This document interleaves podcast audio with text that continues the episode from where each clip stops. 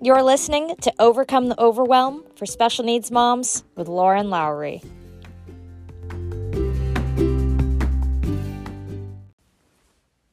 Well, hello, friends. Welcome back to Overcome the Overwhelm. Today's episode is going to be part two of why diets don't work for special needs moms. so, last week we talked about what emotional eating or stress eating actually is and why it plays a big part in keeping special needs moms stuck in survival mode. So, if you missed that episode from last week, uh, it might be helpful for you to go ahead and just pause this one, go listen to it, go listen to part one, and then come back. So, because you're not going to want to miss this information. It is so, so important, especially if you are someone that struggles with overeating, losing weight, or even just struggles with feeling burned out, because burnout is survival mode. That is essentially, they are the same thing. So, last week we talked about all the why behind it all. You know, why 95% of diets fail, which is a huge number, right? 95%. it's because they don't address those underlying issues to overeating or you know the under I'll add the underlying issues to people eating excess flour and sugar we kind of go into that in episode part one most maybe all diets uh, they only you know they only address the food part of physical health. And the truth of it is there is so much more to it. You know it's about so much more than just food. If it was just a matter of eating the right amount and the right type of food that our body needs, I'm pretty sure that there wouldn't be that 95% fill rate with diets, right? So, and as a reminder, when our brains offer up things like ice cream and chips and cookies and, you know, those wonderful things in response to a negative emotion like stress, this doesn't make that negative emotion go away. It only stuffs it down. It only prolongs it. You know, we may get a dopamine hit from that ice cream, but that dopamine hit, it doesn't make that negative feeling go away altogether.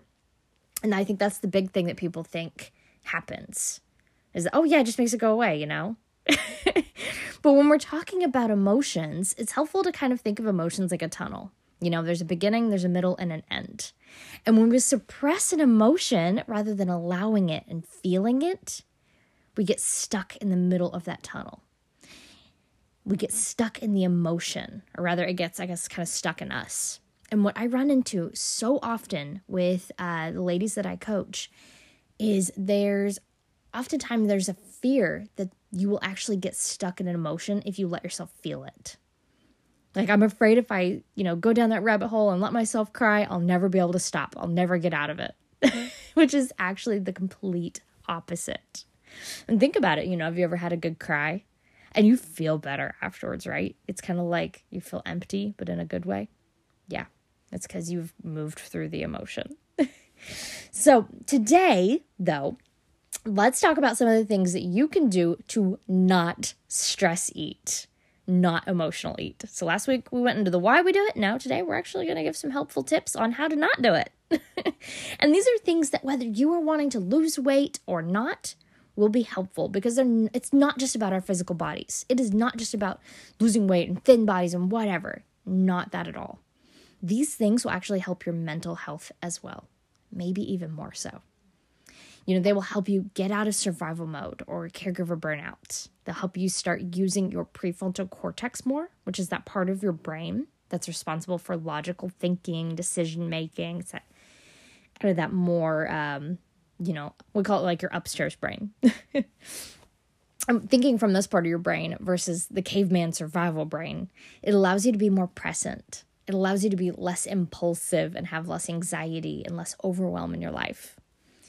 And the funny part is is when we avoid using food to suppress emotions and allow ourselves to move through these emotions and get back to that logical brain, you know, we move through the emotion, it lets us get back to that rational upstairs brain we have less impulsive eating tendencies. So it's, you know, it's like a cycle. If you break the cycle over and over again, the cycle of, you know, I stress eat because I don't want to feel stress, and then that just keeps me in stress, so I stress eat more. Yeah, that's the cycle. If you break that over and over again, you eventually can put an end to the cycle, and your entire life will look and feel different. So let's get started. Let's jump into it. The first thing you can do to stop emotional eating is the very simple thing. It literally takes like less than two seconds, and that is to just check in with yourself. So, what does that mean? when your brain offers up something like, ooh, hey, you know what'd be really great right now? Some nachos. I love nachos. just pause for a second and check in with yourself and ask yourself two questions. Number one, this is the big one Am I hungry? If the answer is yes, then great. If nachos are, you know, something that you're eating, something that's on your meal plan, great, go for it. You know, and we'll dive into food choices later in the podcast. But for right now, if the answer is yes and you think nachos is a great choice, have at it. But if you ask yourself, Am I hungry? and the answer is no, I want you to ask yourself a very important second question What am I avoiding right now? Is it stress from a busy day? Is it boredom? Is it loneliness or resentment because all of my friends are posting pics of their neurotypical kids on Facebook tonight? You know, what is it? What's going on? Get curious and not judgmental, just curious. Imagine like you're like an anthropologist, like studying your own brain here. You know, they wouldn't be judgmental. They'd be like, "Oh, that's so interesting. Hmm, interesting that that that, that brain just did that. How curious." Study your own thoughts. It can even be helpful to write out your thoughts when you're answering these questions. You know, this makes us slow down. It makes it easier to become aware of those thoughts. You can even, you know, you can make like a note in your phone, even, you know, in the notes app, whatever. You know, make a note of what comes up when you ask yourself, what are you avoiding? And at first, you may like scream at shout like nothing. I just want some dang nachos, and that's okay. Like nothing's gone wrong if that's what your brain says. I just want some nachos. But I want you to dig a little bit more if this happens. Okay, brain, why do you want nachos? And you might get a response of something like, because they're cheesy and melty and wonderful and delicious, and I had a hard day and I just want them. Ah, do you get that? I had a hard day and I just want them. This is your brain saying, I have negative emotions about things that happened today and I want to avoid them with cheese and chips. now, you know, this check in, it can take practice. And it's okay if on the first time you try it and you realize that you aren't hungry, but you just want something, you know, you want to eat something because it's the end of the evening and the kids are in bed and you see eating food as like a nice thing to do for yourself. And so even though you aren't hungry and you know all the reasons of why you are wanting that food, you you know, you've become aware of it, you may still eat that food. It takes practice to not eat the food. It takes practice of catching yourself in those moments and figuring out what you need and figure out what you're avoiding. But the first step is always awareness. You know, noticing those thought errors, noticing our behavioral patterns. You know, it may be night eating is a big one, right? It's kind of the end of the day. You have all of your stresses kind of build up. You kind of like, oh, it's quiet. There's less distractions. So your mind is not distracted from the feelings. So that's why nighttime it's so common for people to eat when they're not hungry. You know, and you may have been doing this for years. You may have been doing this your entire life, right? So you can't beat yourself up if in one night you don't end this pattern. Just have grace for yourself and, you know, keep practicing this. So, you know, this is where the hard part comes in. This is where you actually have to feel that yucky feeling, though, that you were trying to avoid. Because whenever you don't have the food there to push it away, you, you kind of have to face it, right? There's no more stuffing it down. And remember, we don't want to stuff it down because that's what keeps us in survival mode. That's what keeps us in that chronic stress state. It's so hard for so many of us, especially if you were raised in the era of being told to stop crying, suck it up. It's not that big of a deal. Emotions, for a lot of us, and for our parents as well, you know, because they were raised that way, they were a bad thing, especially those ugly big emotions, you know, that make you cry. And yeah.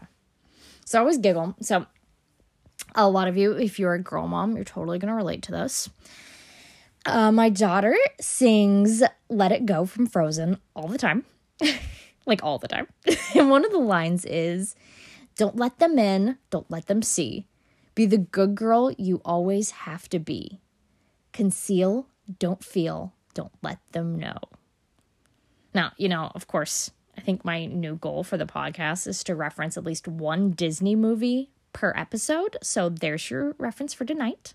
You're welcome. but anyways, you know, this lyric it is so incredibly insightful into how many of us, you know, feel about emotions. If every time you showed emotions as a child, you got in trouble or you got a negative reaction from adult that oh quit crying, then your brain learned that keeping them inside, keeping those emotions inside, is how you were seen as the quote unquote good girl. Yeah.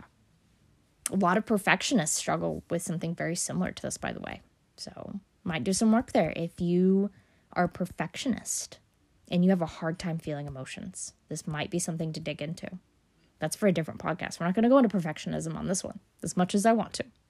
We're not going to go down that tangent. So, if your brain has linked emotions with punishment or linked the lack of emotions with reward, then it might require some of that serious work in this area to dig those limiting beliefs up. Like, oh, I shouldn't cry. That's not good. That's a limiting belief. It doesn't help us to believe that, it's harmful. And learn, it might be helpful to learn some healthy emotional regulation, right? Those things that we were not taught. So another thing that you can do that would really help out here, this is second part. Now, you know, we talked about emotions, everyone's favorite subject, right? this one's a little bit more fun. Another thing you can do that really helps is to pre-plan your food in advance. So this is not like, oh, you know, you get a bunch of those little containers and like you meal prep. I'm not saying meal prep, guys. I'm not going that far. This takes like two seconds, okay? But stay with me here. So, this allows you to make decisions ahead of time from the logical prefrontal cortex again versus making food choices from the part that is responsible for all those cravings and you know is responsible for survival mode do we really need to be making decisions from that part of our brain no that is not the good decision making part of our brain and you know where we are when we're really hungry in that survival mode brain, right? We're in the downstairs brain. and, you know, but whenever you're really hungry, you just want to get food and quick. Like you're like hangry. I know I definitely get hangry, you know? And when I do, you know, whenever you're in those moments, if your food isn't pre planned, then we usually end up eating the absolute worst meals, right? Like McDonald's or gas station food, our brains are just like, whatever's quick and easy, just give me food. You know, we go to the first thing our brains offer up. And let's be honest, our brains never offer up things like, oh, a salad when we're hangry. no, never. It's always like the bottom barrel food, right? Now, imagine if you were getting a little hangry, you're getting in that place, you're like, I need some food. I'm gonna start being ragey but you already had a plan of what you were going to eat. Your brain doesn't have to come up with something quick and go to the first thing it says, like, ah, McDonald's, sure, whatever, it's right there. Because you have made it easy on yourself. You were smart and you pre planned. Because you're like, oh, no, my plan today was to get a salad from Chick fil A. It's still quick, still incredibly easy. I mean, Chick fil A is very fast, right? Yeah, you're going to get through there like probably quicker than McDonald's. But that's the thing. Is your your brain wasn't going to offer that up. It wasn't going to offer up that salad whenever you're hangry if you didn't have it pre-planned. And listen, I love me a Southwest chicken salad from Chick-fil-A. It's what I had for lunch today. It's wonderful. But pre-planning my food, it has been absolute one of my absolute favorite life hacks. And it's one I've actually been doing this for over 2 years now. Because I have learned that I am not great at making any sort of decision in the moment. And my brain kind of it just goes all, all over the place. Like I can't make a decision and I don't ever remember my reasons of why I wanted to eat healthier, you know, so that I feel better. I don't remember any of that. It just goes out the window. especially like if you're in the middle of the day, if you're, you know, in the middle of work or you're in the middle of appointments for your kid, like your brain is not in a great decision making place. So, it's not even just it's not even just about eating healthy for me either. It's also about it's one less thing I have to give energy to during my day. It helps me with my time management. It helps me feel less overwhelmed throughout the day from that decision fatigue because it's one thing that I predetermined. I typically plan the night before or even like first thing in the morning. And it takes me no time whatsoever. I know what's in my fridge. I know my favorite healthier meals if I need to drive through somewhere. I know the meals that I'd planned kind of for the week for dinners. And I just keep a running note in my phone for each day. Like, it just says something. It's very simple. It just says something like breakfast, oatmeal with coffee and cream. Lunch, Southwest salad from Chick fil A. You know, dinner, cheeseburger casserole with green beans. Snack, two squares of dark chocolate. Now, this is literally my food plan from today. It keeps me from snacking during the afternoon when I'm not hungry. You know, it keeps me from like, oh, that like kind of afternoon, like blah feeling. It keeps me from going to get a candy bar or whatever. You know, getting a pop. It keeps me from not knowing what to fix for dinner. Like, oh, hey, what's for dinner? You know that that that same old story and song and dance. None of that. Zero of that. It keeps me from, you know, just saying, oh, screw it, we'll just get pizza. And don't get me wrong, we still have pizza. I still eat pizza all the time. I still have ice cream. I still have all of it. I just plan for it. But I'm not constantly having to eat out because I'm like, I don't want to come up with, I can't put together, you know, a conscious thought to come up with what we should make for dinner because I'm so fried by the end of the day. None of that happens. Because it's like, oh, yep, that's what we're having for dinner. Cool. Got it. I'll do it. You know? And in those moments where my brain says, oh, hey, you know, be good right now? Like a king size Snickers. I can just gently remind myself that a candy bar is not on my plan today. You know, if we want that, we can plan for it tomorrow. Absolutely. But that's not on today's plan. And that gets rid of majority of stress eating for me. You know, so we make meal decisions ahead of time. And we ask ourselves those questions Are we hungry? Are we just wanting to make ourselves feel better? And the last thing to do in order to stop stress eating is to actually manage your stress. It's a no brainer, right?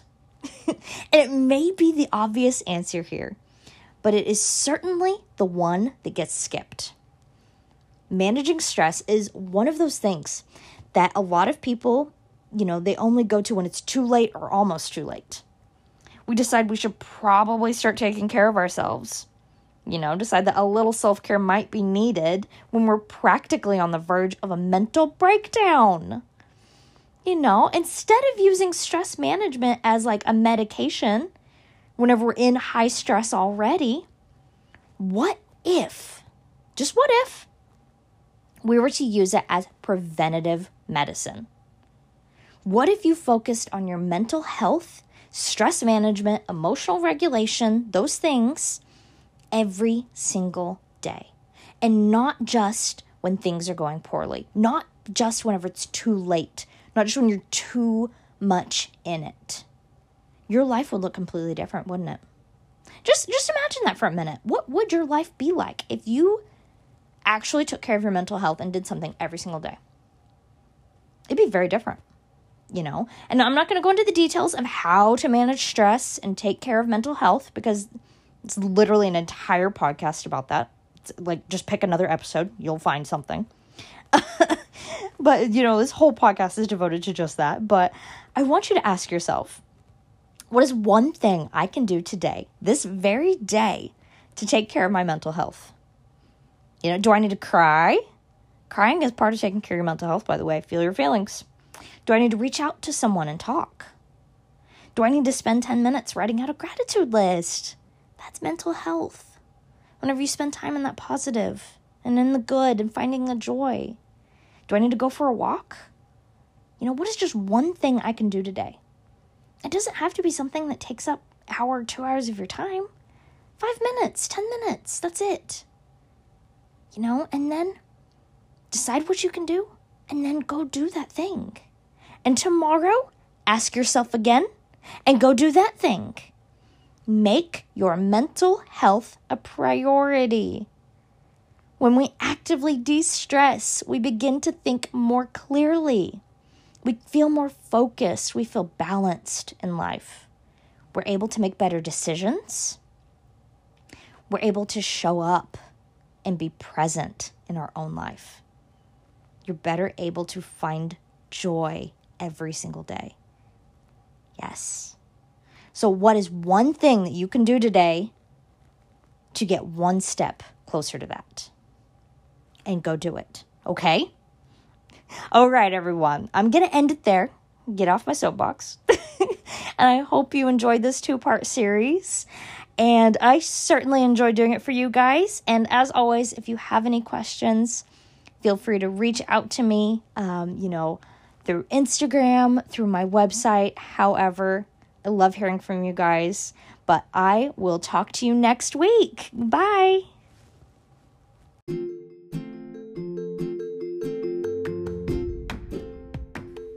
Thanks for joining me on today's episode of Overcome the Overwhelm. If you have questions or would like more information, head on over to LowryLifeCoaching.com and I'll see you next week.